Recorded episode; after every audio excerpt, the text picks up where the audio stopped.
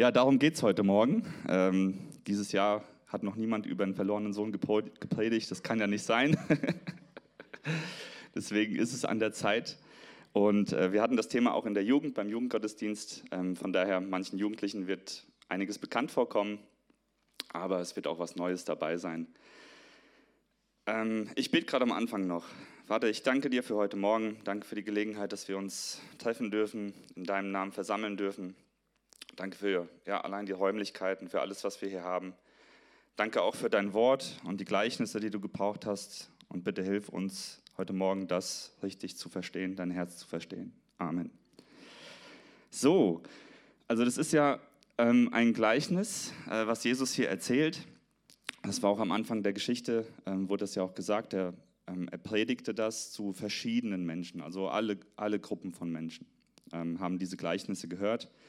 Und ich würde gerne mit euch heute Morgen da einfach äh, Schritt für Schritt einfach mal durchgehen zusammen und das Ganze ein bisschen auch veranschaulichen und äh, dass wir uns ge gemeinsam Gedanken machen, was passiert da eigentlich, welche Situationen sehen wir da in diesem Gleichnis und was ist so das Herz dahinter, was sind die Probleme eigentlich, die wir, die wir da, da sehen und was sind vielleicht sogar Lösungen. Und ich fange einfach mal an. Ähm, wir gehen das gemeinsam mal durch.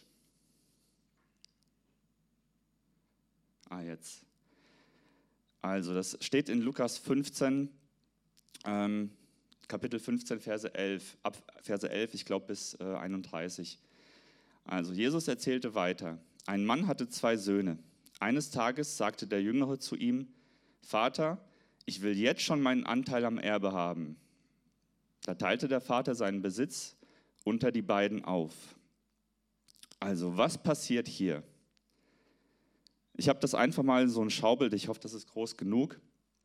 Ähm, so die einzelnen Situationen, die da stattfinden. Und die erste Situation ist, dass äh, zwei Söhne, ein Vater hat zwei Söhne und der Jüngere, der geht zu seinem Vater und sagt, ich will mein Erbe jetzt schon haben. Ich meine, was bedeutet das eigentlich? Ja? Denn es heißt ja, er sagt dem Vater, ich weiß selbst, was besser für mich ist. Das heißt, ähm, hier zu Hause, das ist nicht der richtige Weg für mich. Ich hab, weiß, was das Beste für mich ist und mit dem Geld, was du mir gibst, werde ich mein Leben leben. Ähm, der Vater lässt ihm den freien Willen. Auch sehr interessant, ähm, wir lesen hier in dem Gleichnis nicht, dass der Vater mit ihm streitet, mit ihm kämpft oder sonst irgendwas. Sagt, und es muss ja nicht leicht sein, weil das geht ja um ein Drittel des Erbes. Der ältere Sohn, dem stehen zwei Drittel des Erbes zu. Also in dieser Zeit, wo das da war. Und er nimmt sein Drittel und der Vater gibt es ihm. Und was aber wirklich passiert eigentlich, ist, dass er seine Identität verlässt.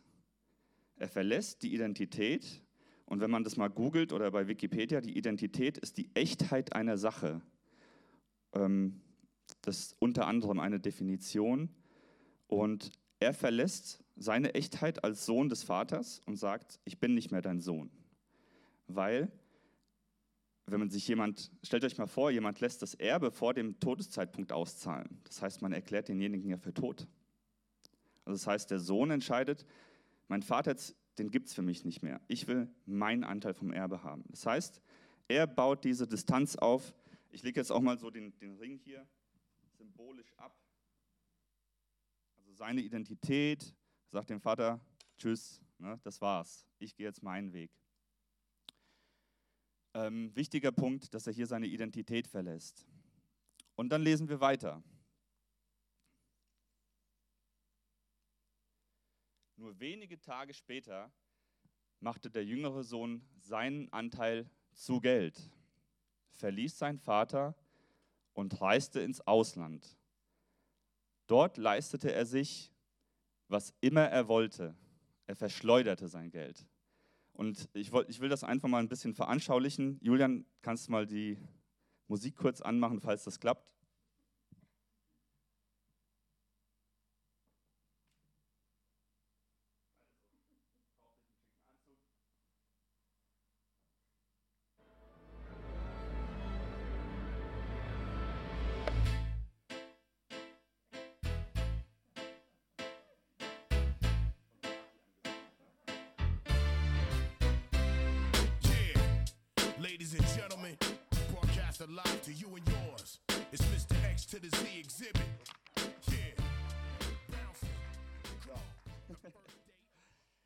Also, was passiert hier?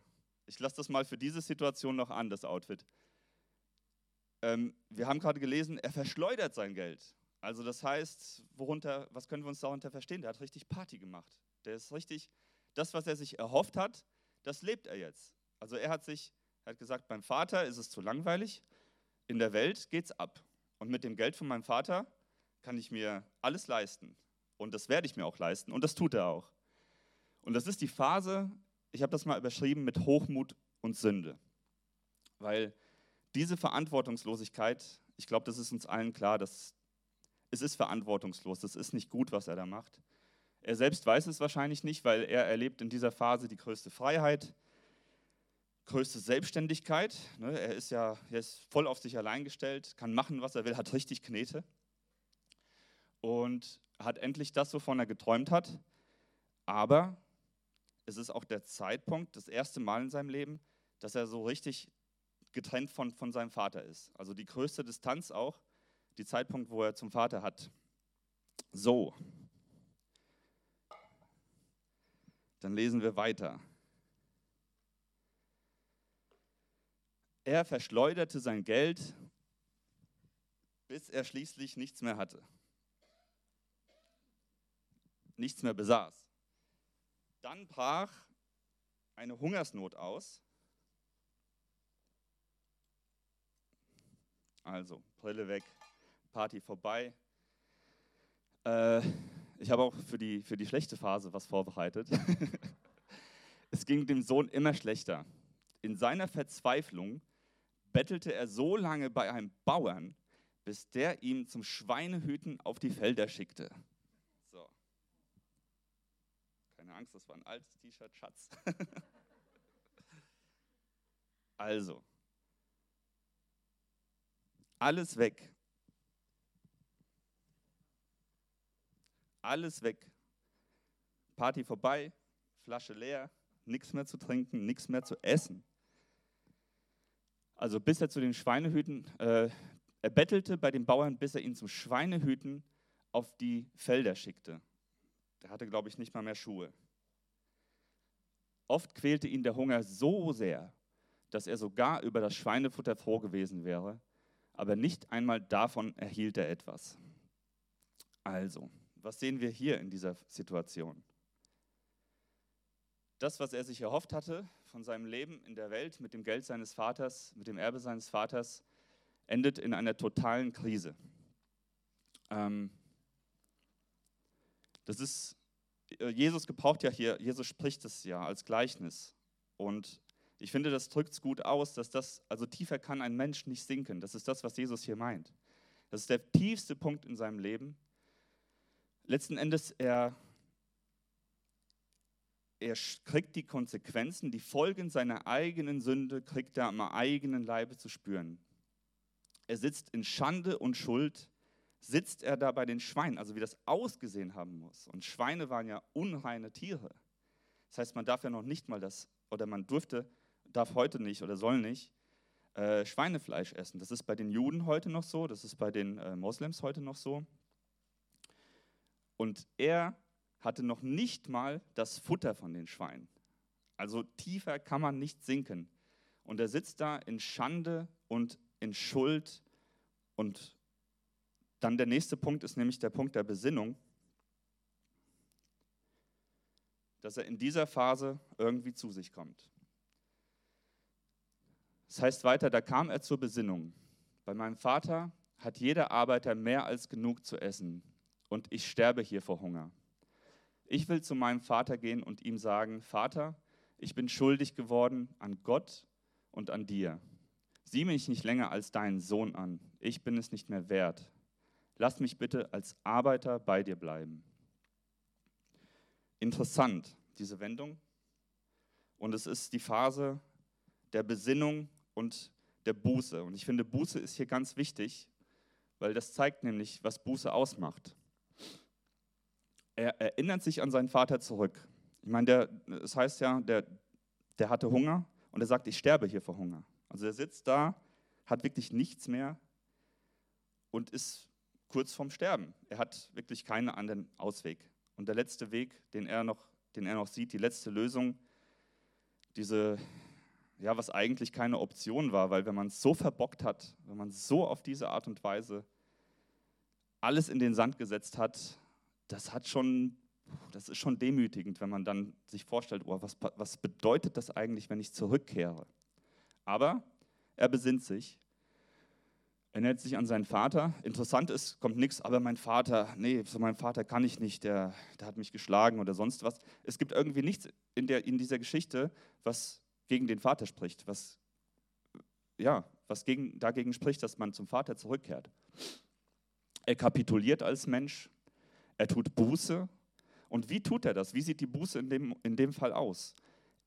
Ich finde, man findet das darin wieder, dass er die, die eigenen Fehler eingesteht. Er gesteht die eigenen Fehler ein. Der sagt, also er geht das, wenn wir das jetzt mal rückwärts gehen, das war falsch, was ich da gemacht habe. Ne? Und er übernimmt Verantwortung für sein Handeln. Ein ganz wichtiger Punkt, er hat, er weiß genau, die Identität habe ich abgelegt. Das Erbe habe ich ausgezahlt bekommen. Ich habe überhaupt kein Recht mehr, zum Vater zurückzukehren und sein Sohn zu sein ich will nur noch irgendwie überleben. Und mein Vater, der wird schon genug Mitleid mit mir haben, dass ich irgendwie arbeiten kann, dass ich, ja, ich bin ja immerhin sein Sohn. Das ist das, wovon er ausgeht. Er, war, er ist sich seiner Schuld sehr, sehr bewusst und er ist sich der Konsequenzen, die sein Handeln hatte, auch sehr bewusst. So, was passiert dann? Ich habe das mal als Wiederherstellung überschrieben. Er macht sich auf den Weg und ging zurück zu seinem Vater. Der erkannte ihn schon von weitem. Voller Mitleid lief er ihm entgegen, fiel ihm um den Hals und küsste ihn.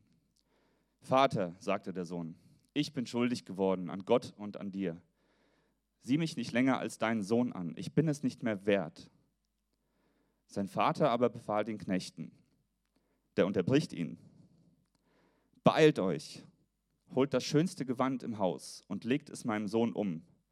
Steckt ihm einen Ring an den Finger und bringt Schuhe für ihn. Schlachtet das Mastkalb. Wir wollen essen und feiern. Denn mein Sohn war tot, jetzt lebt er wieder. Er war verloren, jetzt ist er wiedergefunden. Also es geschieht eine Wiederherstellung. Der Vater unterbricht ihn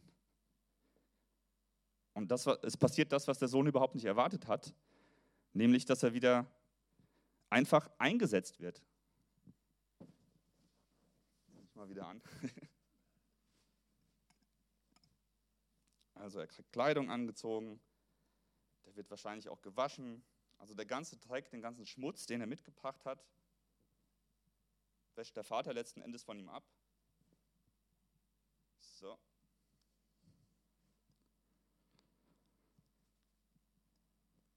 Und es geschieht eine Wiederherstellung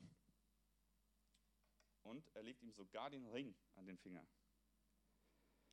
Und wisst ihr, was das bedeutet mit dem Ring? Das heißt, er ist wieder als Erbe eingesetzt. Es ist wichtig, wenn wir gleich uns den älteren Sohn mal anschauen. Also, was passiert hier? Ich habe das mal so als Schaubild gemacht.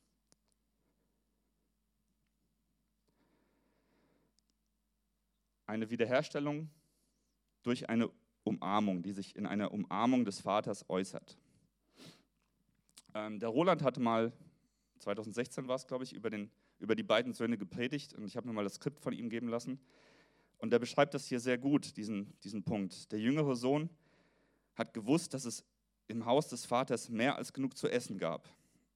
Aber nun erfuhr er, dass er dort auch mehr als genug, dass es dort mehr als genug Gnade gab.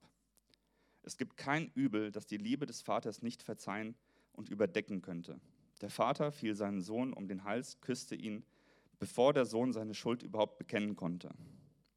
Die Liebe und Annahme des Vaters ist überwältigend und sie ist absolut umsonst. Das ist das, was wir hier vom Vater sehen, wie der Vater ist.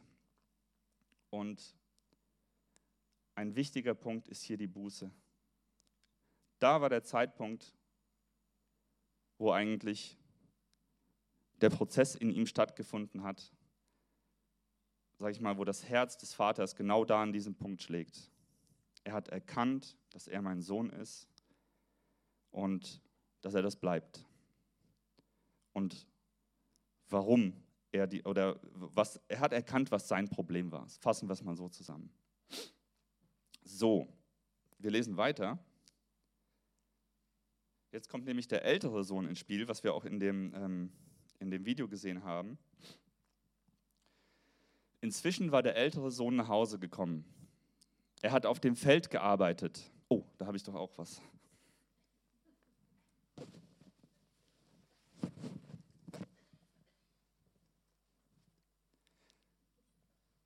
So, also der ältere Sohn kam nach Hause, hat auf dem Feld gearbeitet und hörte schon von weitem die Tanzmusik. Er rief einen Knecht herbei und fragte ihn erstaunt, Hä, was wird denn hier gefeiert? Der sagt, dein Bruder ist wieder da. Und dein Vater freut sich sehr, dass er ihn wohlbehalten wieder hat. Deshalb hat er das Mastkalb schlachten lassen. Und jetzt feiern sie ein großes Fest.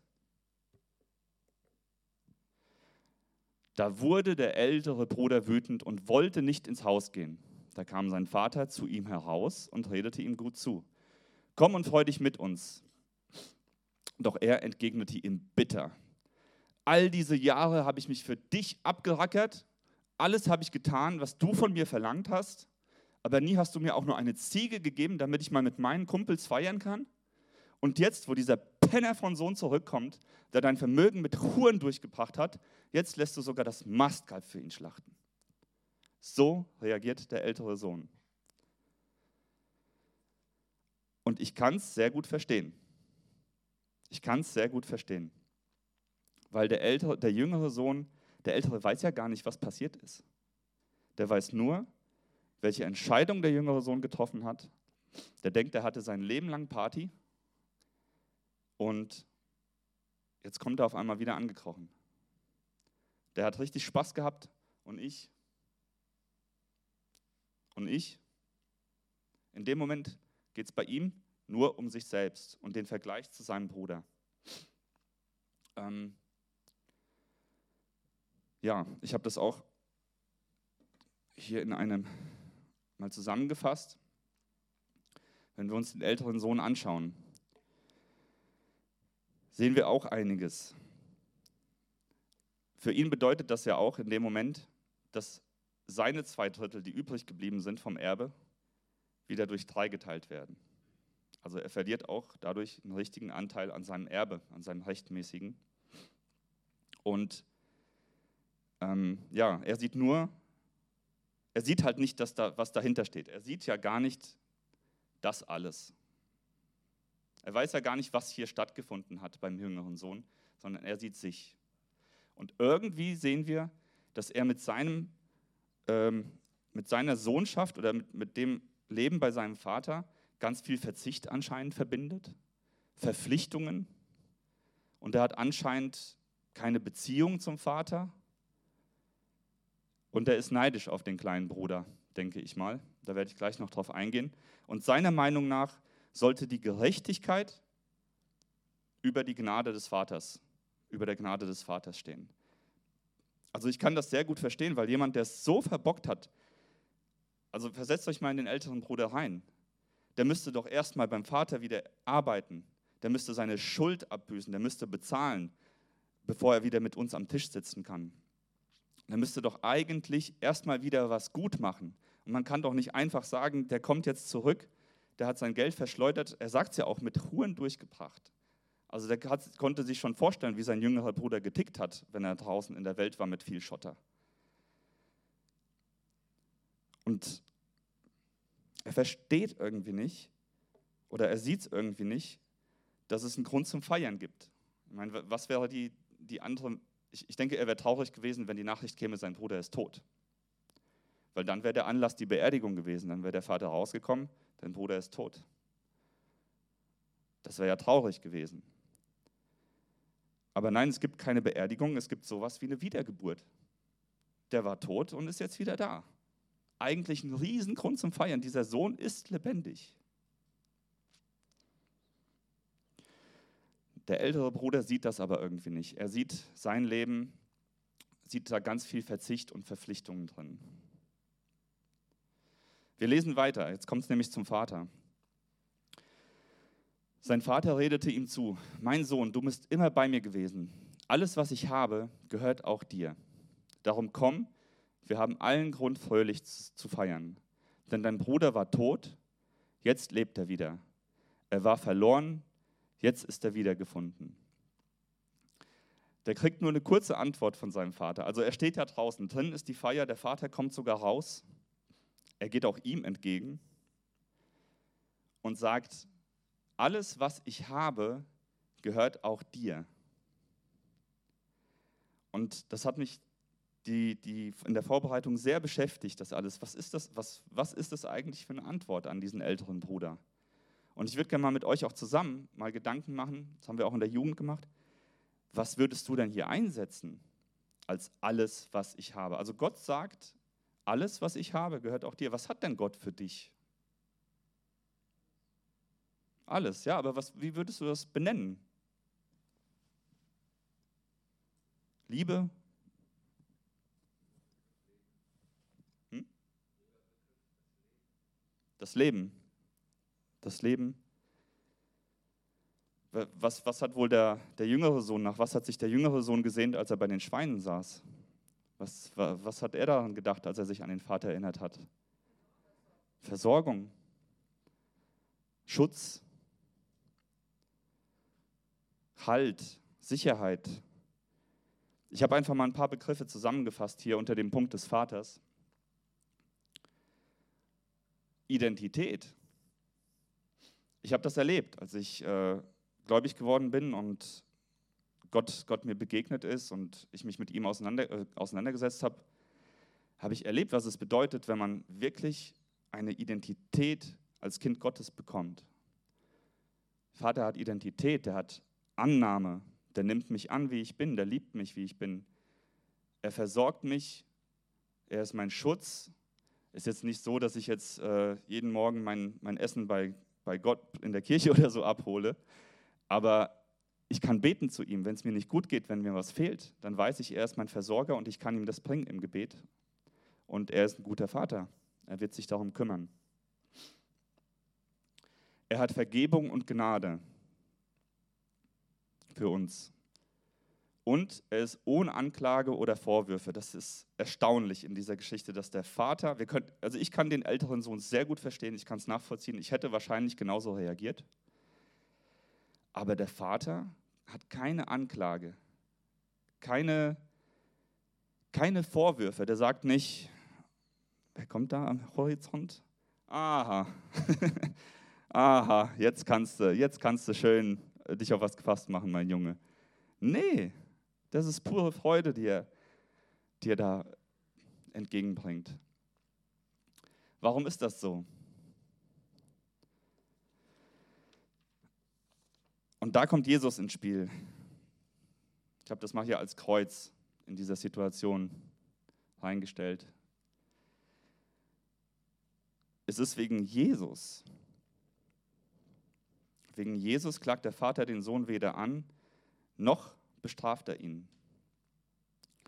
Denn Jesus war der einzige perfekte Sohn. Vor diesem Gleichnis, nach diesem Gleichnis. Er selbst erzählt ja dieses Gleichnis. Er war der einzige perfekte Sohn. Die beiden haben es irgendwie falsch gemacht. Jesus hat es nicht falsch gemacht. Er war frei von Schuld, er war frei von Sünde.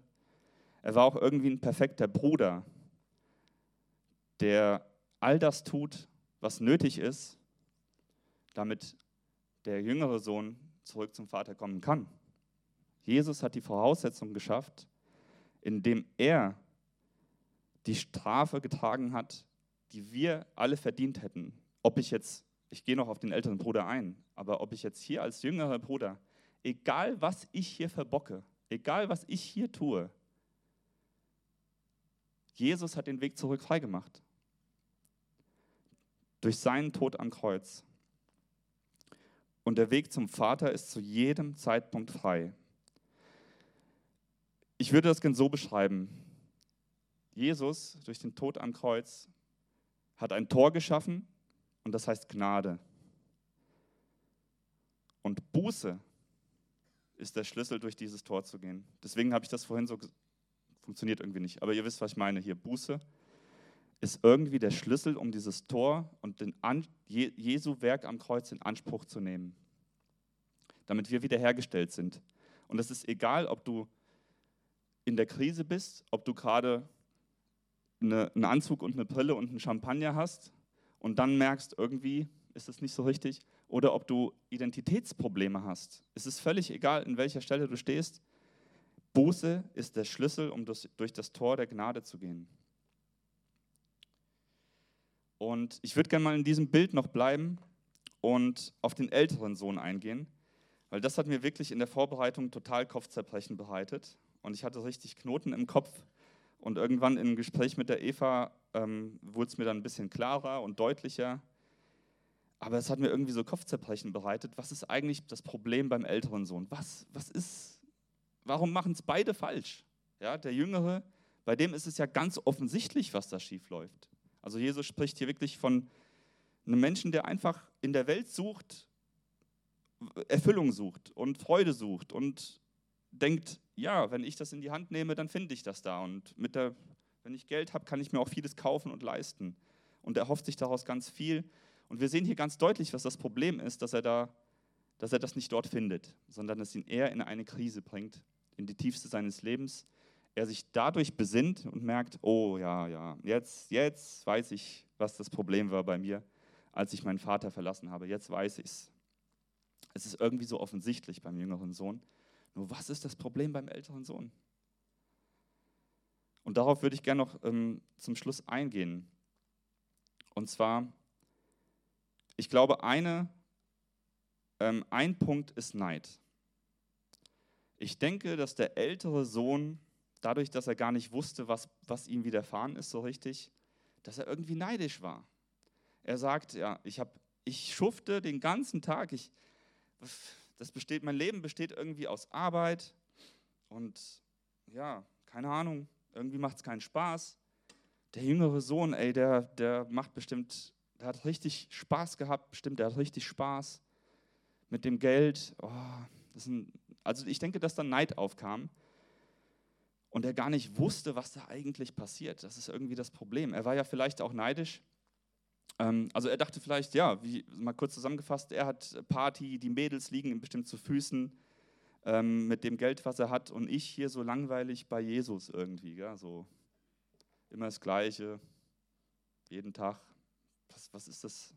Macht keinen Bock irgendwie. Vielleicht war er neidisch auf die Erfahrung, die der Bruder machen durfte denke, das ist ein riesen Trugschluss, den, wir, den viele von uns begehen. Dass wir denken, ah, der hat ein Leben, der lebt sein Leben, der hat, der hat Ruhm, ja noch nicht mal Ruhm, der hat vielleicht Geld, der hat vielleicht noch nicht mal Geld, aber der macht einfach, was er will. Er macht, was er will. Der hat richtig Spaß. Aber das ist ein riesen Trugschluss, denn der ältere Bruder hat keine Ahnung, wie es dem Jüngeren ergangen ist. In dem Moment, wo wir das Gleichnis lesen, der weiß ja gar nicht, dass der bei den Schweinen im Dreck saß, dass der vor Hunger fast gestorben ist. Das weiß der gar nicht. Der ältere Bruder weiß gar nicht, wie, in welchem emotionalem Dreck auch der, der jüngere Bruder gesteckt hat. Der hatte Todesangst zu verhungern, war sich bewusst, dass das Konsequenz seiner eigenen Schuld, äh, Sünde ist. Und der saß bei den Schweinen, der war auch gesellschaftlich, also tiefer kann halt ein Mensch nicht sinken, und ich glaube, die Erfahrung, die dieser jüngere Bruder gemacht hat, damit wollte der Ältere gar nicht tauschen. Während der Jüngere im Dreck bei den Schweinen saß, dachte der wahrscheinlich, oh, meinem alten, älteren Bruder geht es richtig gut. Der sitzt jetzt wahrscheinlich beim Vater, hat super Essen, frisch geduscht nach der Arbeit. Und der Ältere sitzt vielleicht beim Vater am Tisch, hat ein super Essen und dem geht es eigentlich gut. Und denkt, der Jüngere, der lässt gerade richtig krachen.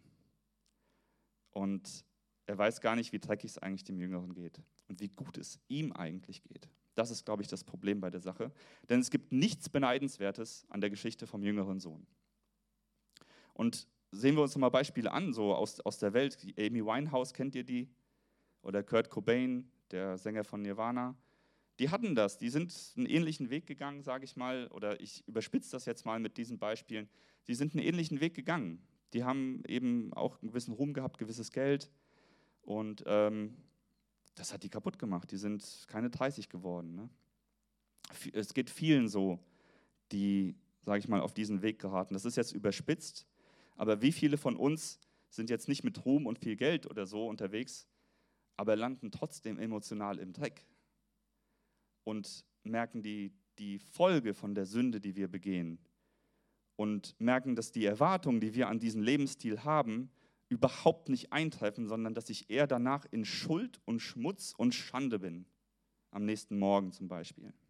Es gibt nichts Beneidenswertes am Lebensstil und am Weg des jüngeren Bruders. Nichts. Vielleicht hat er ein paar Nächte Spaß gehabt, aber die Konsequenz daraus wollte ich nicht tragen. Und das muss eine lange Phase gewesen sein, weil so eine, so eine Dings, ähm, Hungersnot, die kommt nicht von jetzt auf gleich.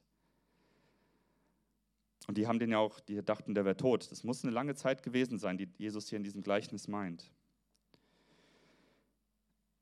Es ist irgendwie verrückt, dass der Verzicht, den der ältere Bruder sieht, eigentlich irgendwie ein Segen ist, der ihn vor den schlechten Erfahrungen des Bruders des Jüngeren bewahrt. Das ist irgendwie verrückt. Er sieht sein Leben irgendwie als Verzicht und viele Verpflichtungen, aber irgendwie ist das doch auch der Segen, den er erfährt der ihm zumindest mal vor dem gleichen Werdegang oder dem Weg des jüngeren Bruders bewahrt. Das heißt nicht, dass er, ja, aber ihr, ihr wisst, was ich meine. Das, der zweite Punkt ist, das zweite Problem ist, was ich glaube, was beim jüngeren Bruder der Fall ist. Und Jesus spricht ja hier, also beim jüngeren Bruder ist klar, da geht es ja irgendwie, der spricht ja auch zu Zöllnern und so. Ich würde sagen, das sind einfach Sünder. Das waren damals in der Zeit Sünder, die schlecht mit Menschen, schlecht mit Geld umgingen und so gesellschaftlich nicht so angesehen waren wegen diesem Lebensstil. Ähm, und, die, und auch zu Pharisäern, Menschen, die religiöse Leiter waren, die ja auch irgendwie Gott dienen wollten und meinten, ich diene Gott und ähm, dadurch mache ich es ja auch irgendwie gut. Vielleicht haben sie es ja auch gut gemeint und indem sie Regeln befolgen, in, sind vielleicht so aufgewachsen es sind vielleicht aber auch die Leute, die von uns, die ähm, von klein auf vielleicht schon gläubig sind, mit dem Glauben der Eltern so ein bisschen mitlaufen, sich so fühlen. Oder auch die von uns, die in so einem Hamsterrad drin sind, Reich Gottes und man baut Gemeinde, man, man tut viel für Gott. Und irgendwie merkt man, ja, die Beziehung zu meinem Vater, es ist schon viel, viel Verpflichtung, wenig Beziehung. So, ja, würde ich das mal zusammenfassen. Und ein Problem ist vielleicht, was da dahinter steckt, dass der ältere Sohn, für den diese Personengruppe steht, keine Wahrnehmung des Guten mehr so richtig hatte. Ist es wirklich ein Verzicht, beim Vater zu sein, Arbeit zu haben, eine Aussicht auf ein Erbe zu haben, für uns als Christen die Ewigkeit zu verbringen? Ist das wirklich ein Verzicht? Oder hat der Bruder einfach nur der Ältere den Blick dafür verloren? Und ein Beispiel dafür ist zum Beispiel, und wir sind Menschen, wir Menschen sind manchmal so, dass wir einen Blick für das Gute verlieren. Ein Beispiel ist, Eva und ich, ähm, nach unserer Hochzeit sind, haben wir uns so einen Traum verwirklicht, sind nach Australien für zwei Wochen. Und dann gab es ähm, von unserem Hotel, wollten wir über eine Fähre Richtung Sydney reinfahren. Und dann, es war ein wunderschöner Tag. Und ähm, dann fährt man mit der Fähre raus aufs Meer und dann hinter so einem Hügel kommt auf einmal das Opernhaus hervor und die, wie heißt sie, Harbour Bridge, glaube ich. Und man steht da, man sitzt da in dem Boot und denkt nur Wahnsinn, was für ein Anblick, das, das, davon habe ich immer geträumt, mal das live zu sehen und es ist so schön. Und man so Momente, wo man einfach, man würde gerne irgendwie ein Glas aufmachen, das reinfüllen und dann immer wieder von trinken. Äh, so würde ich das mal beschreiben. Und, aber was ist, wenn du jeden Tag da lang fährst? So nach einer Woche guckst du vielleicht schon aufs Handy. Ah, ja. Und dann weiter. Und nach einem Monat, wenn du da arbeitest und das täglich fährst, guckst du wahrscheinlich nur noch aufs Handy. Und du verlierst den Blick für das Schöne um dich herum. So sind wir Menschen irgendwie. Und ich denke, so hat auch der, der ältere Sohn, ich denke, das hat Jesus ja auch irgendwie gemeint, dass der ältere Sohn gar nicht wusste, wie gut es ihm eigentlich beim Vater geht, was er da alles hat. Und deswegen sagt er ja, alles, was ich habe, alles gehört auch dir. Also auch Identität, Annahme, Liebe, Versorgung, Schutz, Vergebung, Gnade. Ähm, und da ist vielleicht der Punkt, was, was ist da die Lösung? Und an dem Punkt würde ich dich vielleicht ermutigen, wenn du dich so fühlst, dass du zurück irgendwie zur ersten Liebe kommst. Oder dich fragst, was war denn so meine erste Liebe mit Gott? Wenn du, wenn Gott, wenn du zu Jesus gekommen bist, zu Gott gekommen bist an einem Punkt in deinem Leben, was waren so die Merkmale? Was hat diese Liebe ausgemacht, als das alles noch frisch war? Bei mir sind es zum Beispiel auch äh, Konferenzen. Wisst ihr, wie gut es tut, mal einen Tag oder zwei Tage oder sogar drei Tage auf einer Konferenz zu sein, auf einer christlichen, wo es nur um Gott geht? Wo man Predigten hört, wo, wo über Jesus, wo das Evangelium einfach, man ist dem Evangelium ausgesetzt, man hört Gottes Wort, man hört, man hört und lernt, wie gut der Vater ist und wird daran erinnert. Auf, das frischt auf, man tankt auf, man kommt zurück zur ersten Liebe, finde ich, in solchen Momenten. Freizeiten, Konferenzen. Es ist halt so irgendwie die Frage, was ist deine Ziege? Ne? Der sagt, nie hast du mir eine Ziege gegeben. Irgendwie. Und stell dir auch mal die Frage, was ist deine Ziege? Was würdest du Gott vorwerfen? Was ist dein Problem? Und der letzte Punkt ist, finde ich, das ist den Vater zu kennen. Das ist ein Problem. Also das erste Problem ist, finde ich, irgendwie Neid, ein Trugschluss dass der ältere Sohn meint, ich würde was verpassen. Der macht Party, der erlebt richtig coole Sachen. Eigentlich, wenn man das Ganze mal aufdeckt und einen Blick darauf kriegt, nee, nee, der wollte damit nicht tauschen, bloß nicht. Also diese Erfahrung würde, würde der Sohn nicht machen wollen. Das zweite ist keine Wahrnehmung für das Gute. Komm zurück dahin, wo, ja, wo dir Gott begegnet ist. Oder such eine Begegnung mit ihm. Und der dritte Punkt ist, den Vater zu kennen und eine Beziehung zu ihm zu leben. Wie, wie schafft man das? Wie schafft man das? Was hätte der ältere Sohn in seinem Leben tun können, um wirklich eine Beziehung zu seinem Vater aufzubauen? Ich habe mal hier so eine verwirrte Linie gebaut. Das war irgendwie so den Weg, den er gesucht hat. Ja, irgendwie, da ist ja, ich bin der Sohn. Und, aber irgendwie hat das nicht funktioniert, weil es kommt nur Vorwürfe kommen raus in dem Moment. Ich denke, es ist wichtig, ehrlich zu Gott zu kommen das ist ganz wichtig in einer Beziehung, ehrlich zu werden mit demjenigen, ehrlich zu sich selbst sein, ehrlich zu Gott sein, ehrlich zu Jesus kommen. Und die Frage ist, was kann ich tun, um eine Beziehung zu fördern? Wie funktionieren denn Beziehungen? Also wir sprechen hier jedes Mal davon, dass unser Glaube mit einer Beziehung zu Jesus, dass das die, die Basis ist. Eine Beziehung, also nicht irgendwelche religiösen Einhalten von Vorschriften. Ich gehe in die Gemeinde, Sonntag für Sonntag arbeite und am Ende habe ich mir was verdient.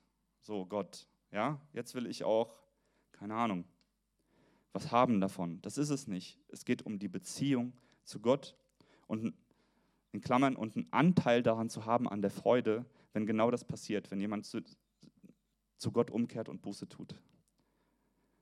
Das ist unsere Motivation, warum wir das alles hier machen. Aber was macht eine Beziehung aus? Meint ihr, Eva und ich wären verheiratet, wenn wir nicht miteinander gesprochen hätten? Wahrscheinlich nicht. Hätten wir heute, ja, wären wir heute ein Paar, wenn wir, wenn wir keine Zeit miteinander verbracht hätten? Würde ich Eva kennen, so kennen, und das ist ein andauernder Prozess in der Ehe, wenn wir uns nicht ständig besser kennenlernen wollten, würden, durch Gespräche, durch gemeinsame Erfahrungen, gemeinsame Erlebnisse, das ist, was Beziehung ausmacht. Freundschaften, Ehen würden nicht zustande kommen, wenn es diese Punkte nicht gäbe. Nämlich miteinander sprechen, Zeit miteinander verbringen. Ein Dialog mit Gott. Fragen, was ist des Vaters Herz? Vater, was hast du denn eigentlich gefühlt, als dein Sohn, als der Bruder nach Hause kam? Was, was hast du gefühlt? Was ging in dir vor? Warum hast du diese Entscheidung getroffen? Das sind so die drei Punkte, die ich denke, die mir in den Sinn kamen, was vielleicht das Problem des älteren Bruders war. Und ich möchte dir heute die Frage stellen, wo stehst du in dieser Geschichte? Vielleicht bist du glücklich und wie ein Kind bei seinen Eltern, das beim Vater ist und keine Sorgen hat. Einfach wie ein Kind bei seinen Eltern ist. Vielleicht bist du da, hast keine Identitätskrise, nichts, weißt dir ist vergeben. Vielleicht bist du aber auch distanziert von Gott, dir fehlt es an Identität. Vielleicht bist du in einer Phase des Hochmuts, der Sünde und merkst für dich selbst irgendwie, das ist, ist nicht so das Wahre, was ich hier gerade mache. Vielleicht bist du in einer Krise, in einem tiefen Punkt in deinem Leben. dann komm irgendwie zur Besinnung, würde ich dir raten. Frag dich, wo stehst du? Sei ehrlich zu dir selbst, sei ehrlich zu Gott. Und was kannst du tun? Stell dir die Frage, was kannst du selbst tun, wenn du keine Beziehung zum Vater hast? Und wir singen jetzt noch ein Lied und ich möchte einfach, dass wir uns die Zeit nehmen und vor Gott kommen. Genau mit diesen Fragen, die dich vielleicht jetzt beschäftigen. Ehrlich zu sein zu dir selbst und ehrlich zu sein vor Gott.